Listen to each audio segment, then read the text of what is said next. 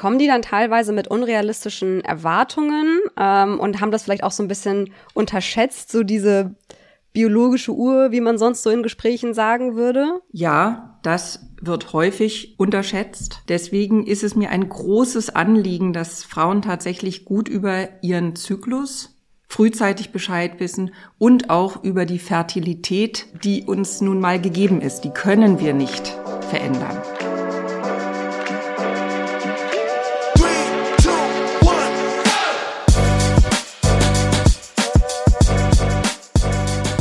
Mama halblang mit Rebecca und Sophia.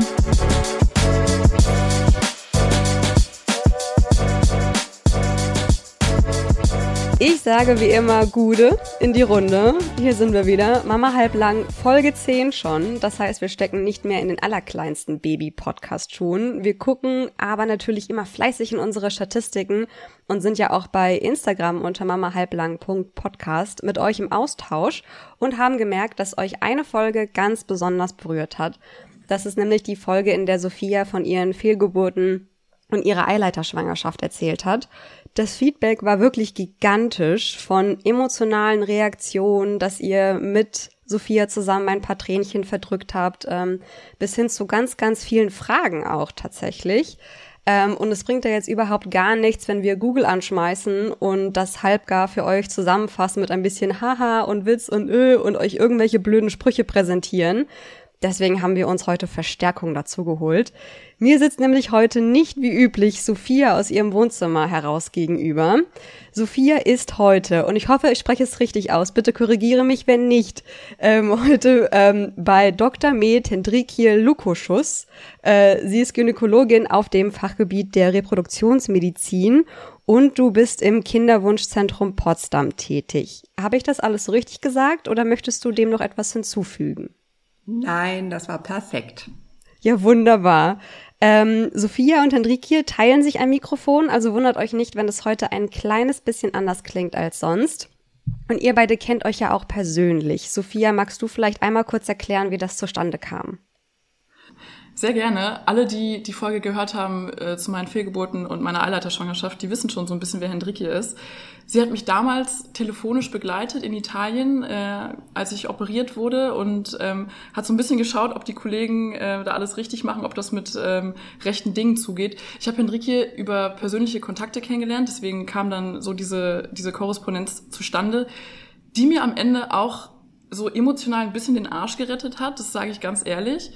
Und sie hat mich dann auch direkt eingeladen, ähm, wenn ich wieder zu Hause bin und meine OP überstanden habe, äh, ins Kinderwunschzentrum Potsdam zu kommen und sie einmal zu besuchen. Und ja, dann habe ich mich in ihre Hände sozusagen begeben. Und Hendrikje war auch die, die mein kleines Söhnchen als aller allererste auf dem Ultraschall gesehen hat. In ja. einem Stadium, wo ich sag mal, handelsübliche Frauenärzte noch gar nicht mit dem Ultraschall schauen. Ein winzig kleiner Punkt und ähm, ich will jetzt noch nicht zu emotional werden, aber äh, da lagen wir uns dann mit Tränchen ähm, wirklich in den Armen und deswegen bin ich super, super froh, dass äh, du heute hier bist, Hendrikje. Schön. Freue mich auch. Wunderbar. Das wird auf sehr, sehr vielen Ebenen eine richtig coole Folge. Ich freue mich sehr und ich gebe mal eben einen kurzen Überblick, was uns heute alles bevorsteht. Und zwar direkt am Anfang wollen wir mit diesen ganzen unsäglichen Klischees aufräumen. Also entspann dich mal, dann klappt das schon mit dem Schwangerwerden oder die gute alte Kerze im Bett machen, ob das was bringt ähm, oder was man bei Google so findet, dass man irgendwelche komischen Shakes trinken soll, damit man endlich schwanger wird. Dann, äh, wie wichtig Einfühlungsvermögen gerade bei Kinderwunschärzten ist und warum die auch eine kleine Therapeutenfunktion erfüllen und wir sprechen auch darüber, was passiert, wenn selbst Kinderwunschärzte nicht mehr helfen können. Aber wir wollen auch über ganz praktische Dinge sprechen, nämlich was passiert überhaupt in einem Kinderwunschzentrum, wie kann da geholfen werden, mit welchem Alter sollte man sich spätestens mit seinem Kinderwunsch beschäftigen und liegen die Probleme eigentlich häufiger beim Mann oder bei der Frau? Aber bevor das alles passiert und wir über das alles sprechen, Hendrik hier, am Anfang jeder Folge stellen wir uns die Frage, bist du Team zerquetscht oder Team Rakete? Also bist du eher platt und müde oder bist du voller Energie? Wie sieht's bei dir heute aus? Zerquetscht oder Rakete? Ich würde sagen eher Rakete und aufgeregt. Ja, nervös brauchst du gar nicht sein, Hendrikje. Und damit dafür auch gar keine Zeit ist, würde ich vorschlagen, springen wir direkt ins kalte Wasser und fangen mit einer provokanten Frage an. Und zwar, pfuscht ihr Gott nicht in die Hände? Ich finde äh, Gott zu erwähnen immer etwas schwierig. Ich äh, habe häufiger die Frage bekommen von Paaren, ja, aber vielleicht ist das nicht unser Schicksal. Schicksal finde ich da ähm, etwas greifbarer. Ich denke mir immer, wir sind in diese Welt geboren und in dieser Welt gibt's Kinderwunschzentren. In dieser Welt haben wir die Möglichkeit, ein Flugzeug zu nehmen und nach Mallorca zu fliegen. Und das machen wir auch.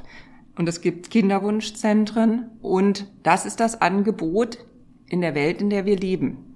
Das heißt, wir können unser Schicksal selber bestimmen, was das angeht. Wenn man einen Kinderwunsch hat, dann hat man so ziemlich alles außer Geduld und außerdem gibt's dann noch so Dr. Google, der einem vorschlägt, einfach mal entspannen.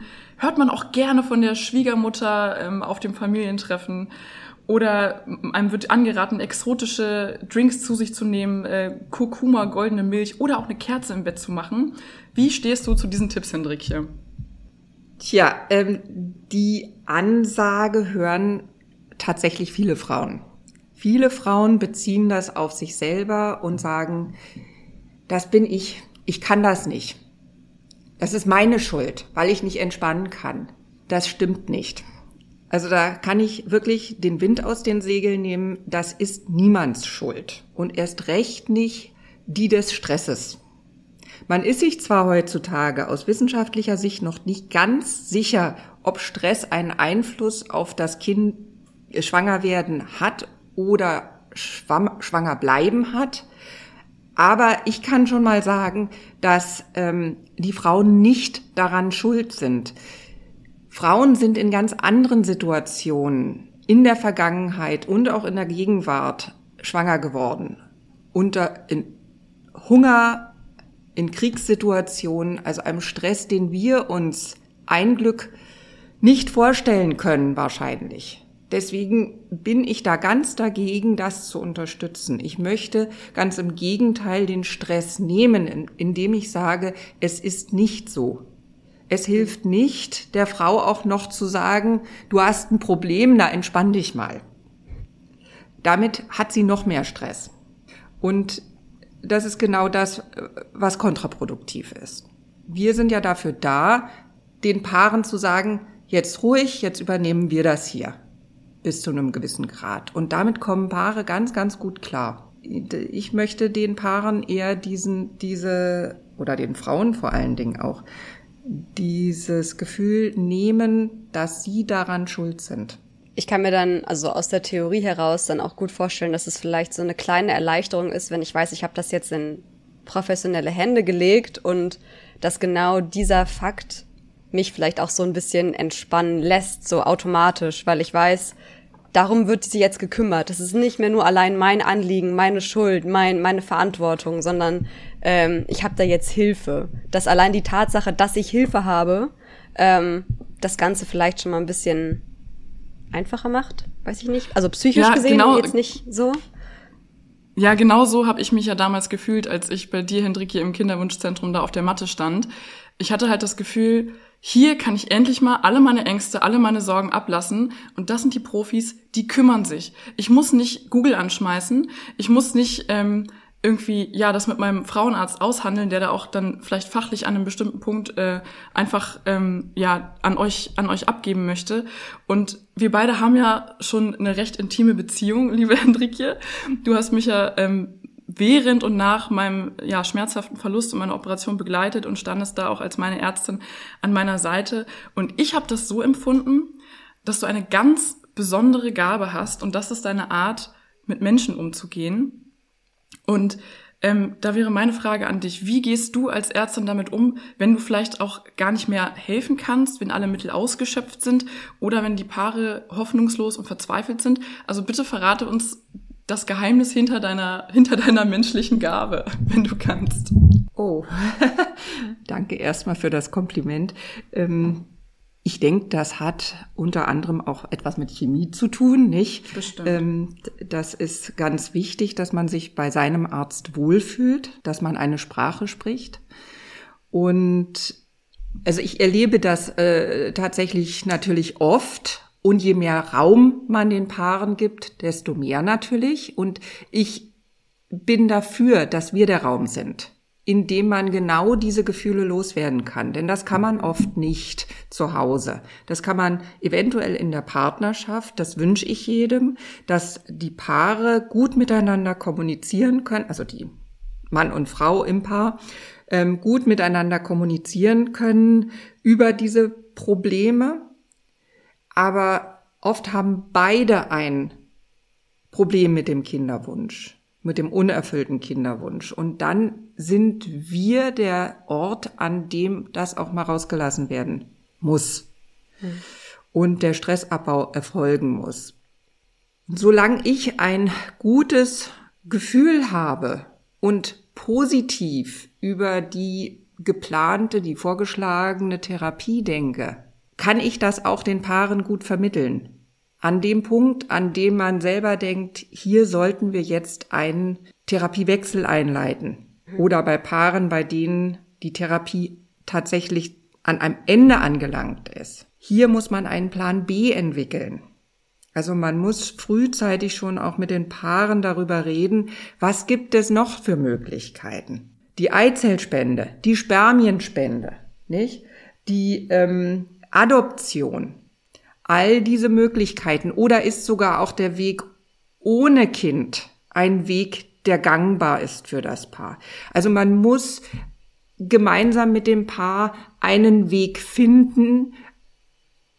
Dieser Weg ist sicherlich schmerzhaft und dazu gehört die Trauerarbeit.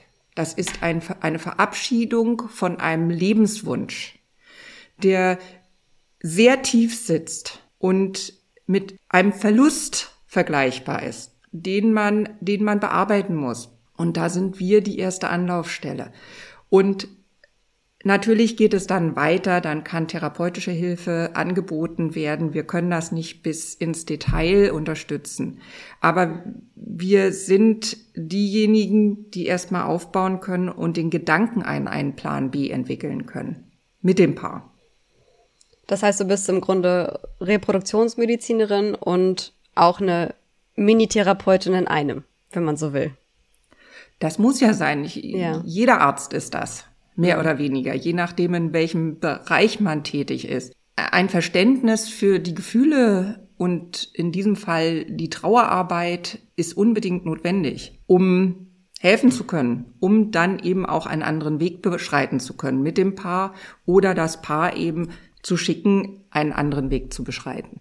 Das hatte ich auch bei, bei meiner Frauenärztin. Grüße gehen raus. Also bei mir war ja nicht das Problem, schwanger zu werden, äh, sondern ich hatte während der Schwangerschaft habe ich ja in der ein oder anderen Folge auch schon mal erwähnt, ähm, extreme Ängste gehabt, die auch im Grunde irrational waren und keine, keinen richtigen Realitätsbezug hatten. Aber sie waren da und sie haben mich super umgetrieben und haben mich kirre gemacht ähm, über die letzten beiden Trimester. Und dann saß ich an irgendeinem Tag, ich weiß gar nicht wann, wie weit ich in der Schwangerschaft war, saß ich bei meiner Frauenärztin und habe auch schon so angefangen, so einen Monolog zu halten und meinte so eine voreilende Entschuldigung, so, es tut mir so leid, ich weiß, ich höre mich komplett verrückt an, das ist super unnötig und ich will sie überhaupt nicht nerven oder so. Und sie so, nein, nein, nein, du nervst mich überhaupt nicht, du kannst dir deine ganzen Ängste bei mir ablassen und wir reden über jede einzelne, so irrational sie auch sein mag. Und das fand ich in dem Moment sehr, sehr schön, dass sie ähm, das so ernst genommen hat in dem Moment und mich da auch durch eine bestehende Schwangerschaft begleitet hat. Das ist tatsächlich auch der einzige Weg. Das ist der, die einzige Art und Weise zu reagieren. Mhm. Denn äh, sonst hilft man ja nicht. Ja, sonst sitzt die Patientin weiterhin mit ihren Gefühlen alleine da. Und oft ist es nur das Anhören. Es ist gar nicht so sehr Rat geben, sondern das Anhören und beteiligt sein.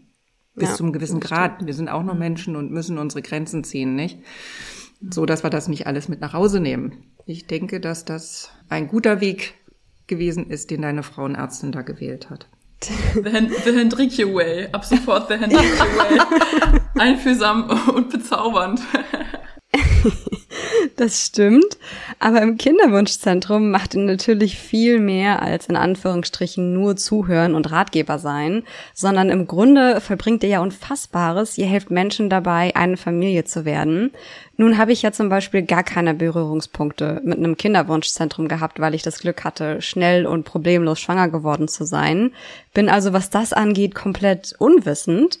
Und jetzt, wo wir mit den ganzen Klischees aufgeräumt haben, die man so auf Google findet oder die einem irgendwelche Leute ungefragt in den Rachen stopfen, frage ich mich, und ich glaube auch viele unserer Zuhörer, was genau eigentlich in einem Kinderwunschzentrum genau passiert. Also wie muss ich mir das vorstellen? Da haben es dann Paare so und so lange probiert, merken, es klappt nicht. Und an welchem Punkt landen sie dann bei dir? Normalerweise haben die Paare ja schon ein, zwei Jahre probiert unter Umständen auch mit Hilfe des Frauenarztes, wenn der Zyklus regelmäßig ist und keine Vorerkrankungen vorliegen und andere Probleme, die im Wege stehen können und werden dann vom Frauenarzt an uns weiter verwiesen. Es gibt aber auch Paare, die sich von ganz alleine melden, nach langem Kinderwunsch bereits, mhm. Ohne dass sie sich Hilfe vom Frauenarzt gesucht haben oder aber auch Paare, die gerade den Kinderwunsch beginnen. Das sind allerdings recht wenige Paare. Die meisten probieren erstmal eins, zwei Jahre, je nach Alter auch. Mhm, das heißt, da sind schon ein paar Monate und Jahre ins Land gegangen, bis sie sich, also bis sie ja. bei dir vorstellig werden. Kannst du dann ganz grob sagen, das kann wirklich nur so eine kleine Liste sein, äh, was so die häufigsten Ursachen dafür sind, dass der Kinderwunsch bisher nicht in Erfüllung gegangen ist? Erstmals zu sagen, dass die Verteilung Mann-Frau bei ein Drittel Mann, ein Drittel Frau und ein Drittel beiden liegt. Mhm. Und dann können Uterusfehlbildungen, Myome, Polypen, Endometriose ähm, ein Grund sein, des weiteren Eileiterverschluss, genetische oder endokrine Faktoren, wie zum Beispiel das PCO-Syndrom, Schilddrüsenerkrankungen, Diabetes mellitus, Erkrankungen der Nebenniere. Adipositas kann mit ein Grund sein oder auch äh, andere Lebensstil-Einflüsse wie zum Beispiel Leistungssport. Ah, wirklich? Kann sehr beeinflussend okay. sein. Ja, Frauen, die äh, Leistungssport betreiben, haben oft keinen Zyklus oder nur sehr unregelmäßig einen Zyklus. Kann das auch bei Männern und Leistungssport äh, schwierig werden? Ja, das kann auch sein, vor allem bei Radfahrern, die äh, lange auf dem Fahrradsessel sitzen und der Hoden erwärmt wird über längere Zeit. Ah, okay. Spannend. Mhm. Also Radfahrer, die das professionell betreiben, nicht ja. wenn man eine halbe Stunde am Tag Fahrrad Muss man fährt. Dazu sagen. ja, die das Leute ist ganz wichtig. Sehr ernst. Ja. ja. Verstehe. Das heißt, die Leute sind, also das Paar ist bei dir und hat ähm, Problem XY welche Behandlungsmöglichkeiten gibt es denn dann, beziehungsweise das ist vielleicht zu spezifisch, aber wie funktioniert es dann im Labor? Sitzt du dann da mit Pipette und Mikroskop und wurstelst das irgendwie zusammen oder wie muss ich mir das vorstellen? Also die Paare kommen zu uns und möchten unsere Hilfe haben. Dann machen wir erstmal eine Anamnese, lernen uns kennen und gehen dann in die Diagnostik. Das heißt, wir schlagen vor, dass der Mann ein Spermiogramm macht und die Frau einen diagnostischen Zyklus wenn sie einen mhm. Zyklus hat. Am Anfang des Zyklus würden wir eine Blutentnahme machen zwischen dem zweiten und fünften Zyklustag. In der Mitte zum Eisprungzeitpunkt würden wir den Eisprung versuchen per Ultraschall darzustellen, beziehungsweise das Eibläschen, das dann springen wird. Mhm. Da gucken wir uns also die Gebärmutter an, die Schleimhaut, die Eierstöcke, die Eileiter kann man nicht darstellen in einer ganz normalen, üblichen Ultraschalluntersuchung. Die können mhm. wir also nicht beurteilen. Und dann wird noch eine Gelbkörperkontrolle gemacht zwischen dem 20. und 22. Zyklustag. Wohl bemerkt bei Frauen, die einen Zyklus haben von 28 bis 30 Tagen. Bei Frauen, die einen kürzeren oder längeren Zyklus haben, müssen wir das anpassen. Und nach dieser Diagnostik würden wir ein Gespräch führen, in dem wir dann gemeinsam die Ergebnisse durchgehen und wir Therapievorschläge machen. Mhm. Jedes Paar ist frei, sich das erstmal anzuhören und zu entscheiden, in welche Richtung es gehen soll. Wir müssen also gemeinsam einen Weg finden. Das ist keine Vorgabe von uns sondern mhm. wir können nur sagen, was medizinisch sinnvoll ist und was man machen könnte. Es gibt Paare, die sagen, ich habe jetzt zwei Jahre probiert, möchte aber immer noch ganz langsam daran gehen. Dann machen wir eine einfache Therapie. Wenn Paare kommen und sagen, also mich bedrückt das psychisch so sehr, dass ich bisher nach einem Jahr noch nicht schwanger geworden bin, dann würden wir natürlich etwas schneller vorangehen. Also wir entscheiden das gemeinsam in diesem gemeinsamen Auswertungsgespräch. So, gegebenenfalls kommen dann noch kommt dann noch eine weitere Diagnostik dazu, Spermiogrammkontrolle oder wir machen nochmal ein Monitoring des Zyklus, um genaue Dinge ähm, uns anzuschauen. Diese Diagnostik wird in der Regel von der Krankenkasse gezahlt. Von der gesetzlichen Krankenkasse ist die Diagnostik voll abgedeckt. Und wenn die Paare dann entscheiden, sie möchten eine Therapie, dann gibt es je nach Situation einmal Verkehr zum Optimum. Das hört sich ganz schlimm an, aber das ist nun mal so. Ich muss auch gerade ein bisschen lachen, ich noch nie gehört. Ja, Verkehr zum Optimum heißt, dass wir uns angucken, wann der Eisprung stattfinden könnte und dann eine Eisprung auslösende Spritze geben. Beziehungsweise mhm. die Paare, die Frau gibt sich diese selber ins Bauchfett zu einem Zeitpunkt, den wir ihr sagen. Und mhm. dann kann das Paar aktiv werden. So, das ist der das Paar kann Verkehr zum Optimum. ja, dann wird es aktiv, das ist genau. Sehr, sehr geile Formulierung. Das ist doch damals dieser wunderbare Anruf, den ich bekommen habe vom Kinderwunschzentrum. Ähm, hallo, äh, der Eisprung wurde schon von Ihrem Körper selbst ausgelöst. Sie, Sie dürfen dann bitte und auch bitte mehrmals. Ja, da habe ich mich sehr gefreut. An solche Anrufe muss bitte man sich begeben Sie sich jetzt gewöhnen. ins Bett. Ja. Genau, also das ist erstmal etwas gewöhnungsbedürftig äh, für die Paare, das ist klar. Und es ist auch nicht stressfrei. Vor allem, wenn man das drei, vier, fünf, sechs Mal hintereinander machen soll, also verschiedene Zyklen, sechs Zyklen, mhm. dann ist das irgendwann für Frau und auch Mann unter Umständen belastend. Da muss mhm. man im Gespräch bleiben und gucken, ob das immer noch passt. Der nächste Schritt wäre die Insemination.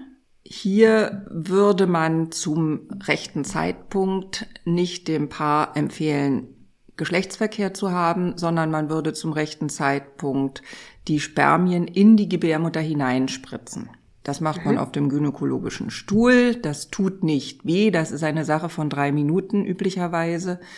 Und dann sind die Spermien schon mal auf Eileiterhöhe. Das heißt, die müssen nicht mehr so weit schwimmen. Das ist eine Therapie, die man durchführen kann, wenn eine leichte Einschränkung des Spermiogramms vorliegt oder auch bei Endometriose, idiopathischer Sterilität, also wenn gar kein Grund vorliegt, kein, kein entdeckter Grund für eine mhm. Kinderlosigkeit, kann man das als Zwischenschritt, als kleiner Bruder der künstlichen Befruchtung einführen. Kann man sagen, wie viele Anläufe man braucht, bis ein, ein Paar mit einem Kinderwunsch bei euch dann schwanger ist? Äh, da würde ich jetzt gerne gleich in der künstlichen Befruchtung drauf zurückkommen, auf Verstehe. diese Frage. ähm, der nächste Schritt ist die künstliche Befruchtung, die In-vitro-Fertilisierung beziehungsweise die intrazytoplasmatische Spermieninjektion, ICSI auch genannt. Die IVF-Therapie macht man bei Problemen der Frau, also Eileiterverschluss. Denn bei der künstlichen Befruchtung braucht man den Eileiter nicht, der wird umgangen. Bei diesen beiden Therapien würde man eine Stimulationstherapie durchführen. Das sind Spritzen, die man täglich in, wieder in das Bauchfett injiziert die Hormone, die von der Hirnanhangsdrüse normalerweise ausgeschüttet werden, um ein Eibläschen entstehen zu lassen, werden da in höherer Dosierung gegeben und dann entsteht nicht nur ein Eibläschen, sondern mehrere. Und diese kann man dann zu einem guten Zeitpunkt, das sehen wir im Ultraschall und im Labor, ähm, durch eine kleine Punktion durch die Scheide, diese in Vollnarkose durchgeführt wird, mhm. ähm, absaugen. Wir haben dann die abgesaugten Eizellen im Reagenzglas und können bei der In-vitro-Fertilisierung, also wenn die Spermien sehr gut sind, die Spermien über Nacht daneben setzen und warten, dass die Spermien die Eizellen selber befruchten. Und bei der ICSI-Therapie, wenn die Spermien eingeschränkt sind, würde man in jede Eizelle ein Spermium injizieren.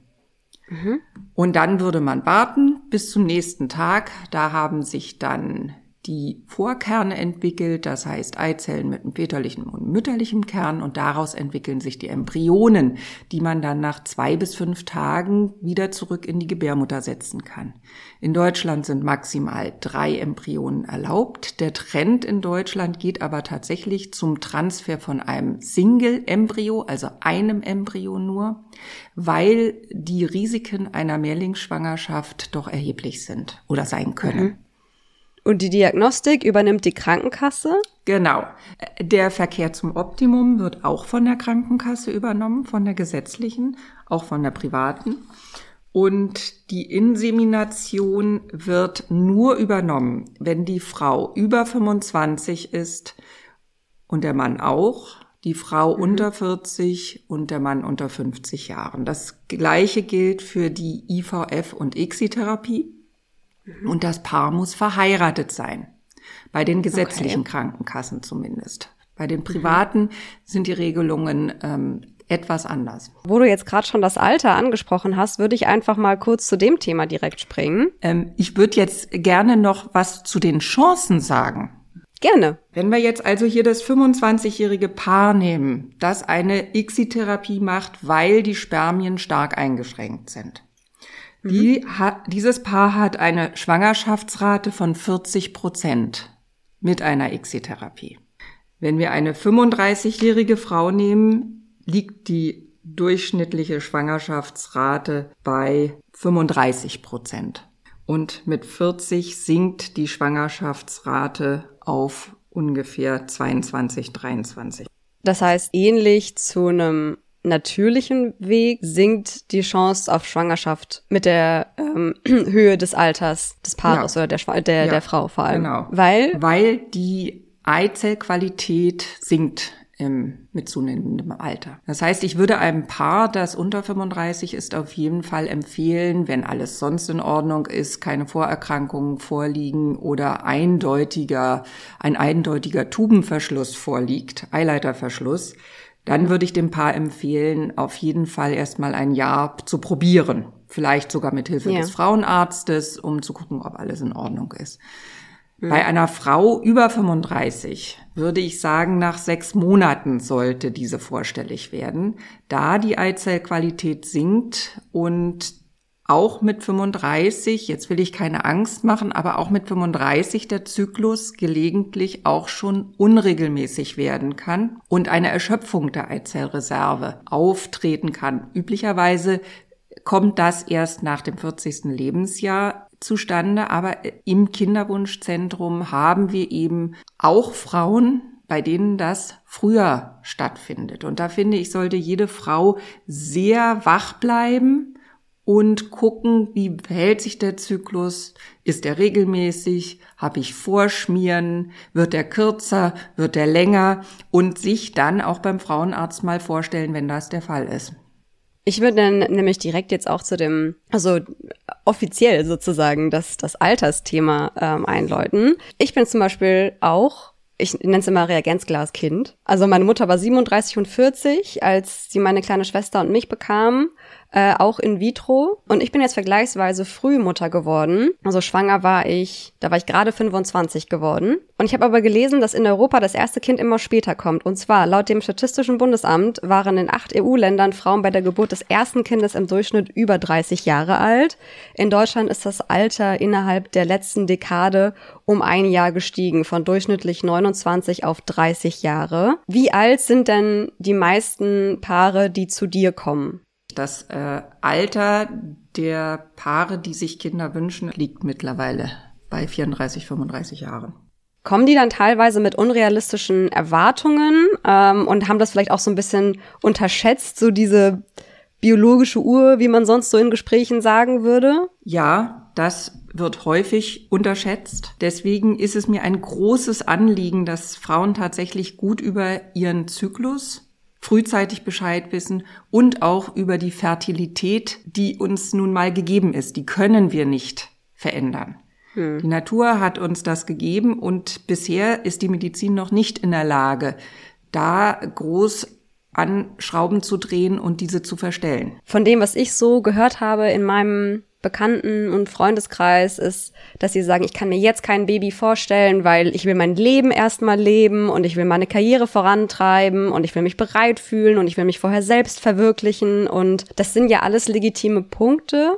Bloß heißt das ja in der Realität, dann wahrscheinlich genau äh, das, was, was du gerade erzählt hast, dass dann die Frau mit 35 sagt, jetzt habe ich irgendwie meine Karriere an so einem Punkt oder habe so und so viel Geld angespart und habe mit meinem Partner dieses und jenes gekauft und besorgt und keine Ahnung. Jetzt bin ich bereit für, für ein Kind und dann kommt die Biologie und sagt so, na ja.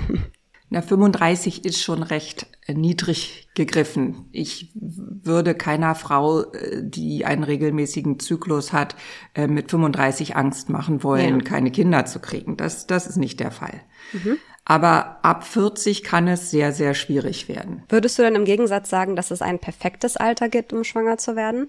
Oder einen perfekten Raum, Zeitraum? Ihr beide habt das schon gut gemacht. Danke. Dann würde ich sagen, das ist doch ein wunderschönes ja. Schlusswort erstmal bis hierhin. Wir schütteln uns ja. einmal alle aus und werden ein bisschen locker. Das war ja jetzt viel ja, auf Thema. einmal. Ist ein krasses Thema und bevor es hier wirklich zum Schluss kommt, haben wir ja jetzt noch unsere Rausschmeißer-Fragenrunde. Und die drei Fragen gehen natürlich heute an Hendrik hier. Bist du bereit? Na, ich guck mal, was ich noch bringen kann. Okay. Schauen wir mal.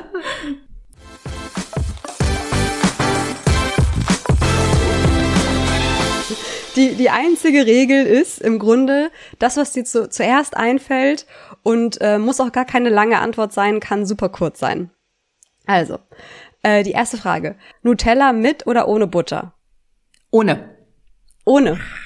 Ich, ich bin nicht einverstanden mit, mit diesem. nee, ich bin auch nicht einverstanden. Ich hätte noch die Frage, in welches Land du unbedingt noch mal reisen möchtest.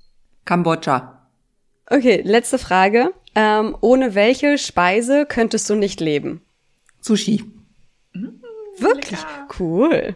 Fancy Antwort. Ja. Sehr lecker. Alles klar. Dann äh, bedanke ich mich an dieser Stelle ganz, ganz herzlich für das tolle Gespräch und für die ganzen Infos, die du hier bei uns gelassen hast. Ich hoffe, es hat dir genauso viel Spaß gemacht wie uns. Nächste Woche oder normalerweise kündigen wir jetzt immer an, worum es ähm, in der nächsten Folge gehen wird. Das tun wir dieses Mal nicht, denn äh, wir haben uns überlegt, dass wir euch einfach auf Instagram unter mamahalblang.podcast fragen, womit es demnächst weitergehen soll. Das heißt, wenn ihr da ähm, eure Meinung kundtun wollt, dann folgt uns doch bitte ganz schnell auf Instagram und lasst eine Nachricht und einen Daumen hoch und ein Follow da und bis dahin machen wir alle halblang.